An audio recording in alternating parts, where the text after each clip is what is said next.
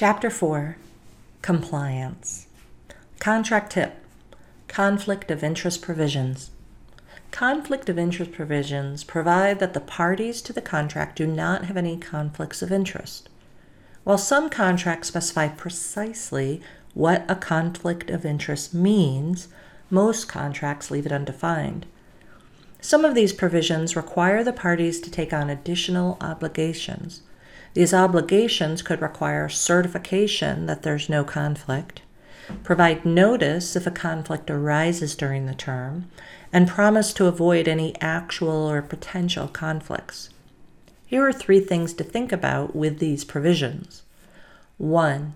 Does the provision extend to the perception of a conflict? The perception threshold could be critical in some transactions. Needing an actual or potential conflict instead of the perception of one may not be enough in our era of fast paced news cycles. 2. What is the scope of conflicts included? Some provisions limit the scope to financial profits, but these sections can include any benefit to an individual, their family, or their organization. 3. What happens if there is a breach? Consider whether the provision needs to be explicit that any violation is a material default. Contract tip Compliance with law provisions. Many of us used to gloss over compliance with law provisions, but with the rise of compliance and significant regulatory burdens, companies are more careful with what obligations they'll take on. Here are four things to think about with your compliance with law provisions. 1. These aren't one size fits all. Be clear about the company's risk tolerance and compliance standards. You may need stronger compliance provisions for a specific counterparty and a specific deal. 2. Avoid extreme demands. These provisions often end up mutual. Don't expect others to agree to what you won't. 3. Simplistic provisions may be enough sometimes. It is okay to use comply with applicable laws in the representation and warranty section rather than list each law by name. But check with your compliance team first. They may have different company specific requirements. 4. Don't volunteer to comply with inapplicable laws. Be careful not to voluntarily agree to comply with a law that does not apply. If you aren't sure, clarify that your compliance is to the extent applicable. Another option is to agree to comply with the principles in the law instead of the law itself. Contract tip Antitrust issues when dealing with competitors. Whenever we work on deals between competitors, we need to consider whether any concerns should be escalated to an antitrust or competition lawyer. Here are three types of provisions that make me pause and evaluate whether I need to flag them for further review. 1. Restrictions on doing business with other competitors. I watch for any deal that prohibits a party from working with a competitor or selling a competitor's products. These can be deemed against public policy depending on the length, scope, and market share of the entities involved. Two, collaborating with your competitor. I also look for information sharing among the competitors. A red flag should go up anytime you have a contract sharing product, pricing, and customer information with your competitor. 3. Any predatory pricing strategies. I also evaluate whether the parties offer steep discounts depending on purchasing both parties' products. If these discounts are loss leaders, such as less than the cost of the good, the deal might be viewed as a collaborative effort to eliminate the competition. Contract tip Compliance risks in disclosing information. There are potential compliance and regulatory issues that may arise when we are disclosing information to third parties. When we share information with a counterparty, we usually focus on restricting them from improper use and disclosure. We use non disclosure agreements to manage those risks. But there are other risks to consider too.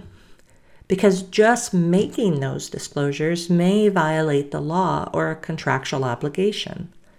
Here are four compliance risks that can arise because of information disclosure. 1. Antitrust and competition. These laws restrict competitors from discussing pricing and agreeing to limits on how they do business. Just having those discussions may cross the line. 2. Privacy and confidentiality. Before you worry about what our counterparty will do with the information you share, you need to make sure you can share it. Privacy laws or other contractual obligations may restrict that. 3. Export compliance.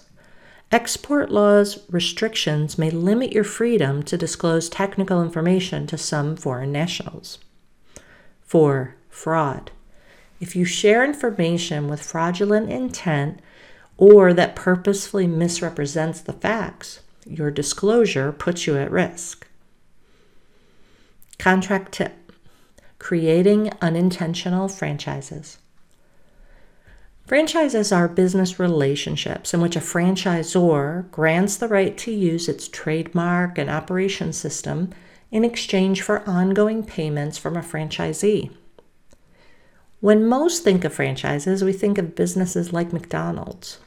But other business relationships can be considered franchises too, even when the parties never intended them to be. There is no single definition of a franchise, but most laws define a franchise as generally having these three elements. One, a license to use another's trademark, two, a requirement to run the business with a marketing plan or method of operation, and three, a fee. If the relationship meets the statutory definition of a franchise, then the franchisor is subject to the law's requirements and limitations. Franchisors in the U.S. have to prepare an offering document similar to a securities filing, register it, and give it to prospective franchisees. Franchisors may also face relationship laws restricting when the franchisor can terminate or not renew. Some states also have business opportunity laws which have an even lower threshold and are subject to regulatory requirements. Contract tip Name a contract compliance lead in each business unit. Most companies have contracting policies and procedures.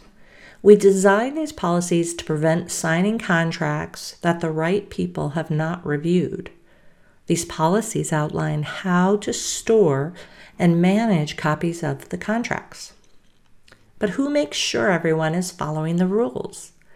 Legal could get involved in every transaction, but that approach is expensive and inefficient, and then legal's the scapegoat for our slow processes. In some companies, supply chain and sales op manage this, but unless those teams are embedded in the business unit, they might, may not know everything that's going on. My favorite solution Designate a contract compliance lead in each business unit. Each department has one employee coordinating all of the department's non disclosure agreements and random contracting. I find the best person for this role have a compliance mindset and report to a senior VP or director. I provide detailed training so that they know the requirements. Then this person would field all first level questions from their team. I saw much better compliance rates than relying on every person to understand and follow all the policy's intricacies. Contract tip How to improve compliance with your signature policy. One of the most troubling contract risks facing companies is when unauthorized employees sign contracts. These employees lack the authority to bind the company Often they don't know the corporate requirements, but they sign the contract anyway. Here are four approaches that I found work well to improve compliance. One, make the policy publicized, accessible, workable, and easy to understand.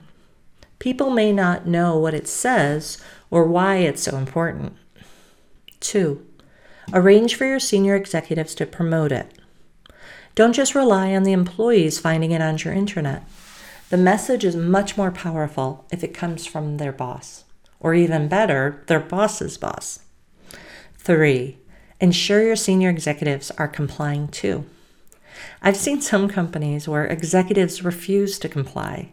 It's no wonder their teams won't either. Four, highlight the consequences.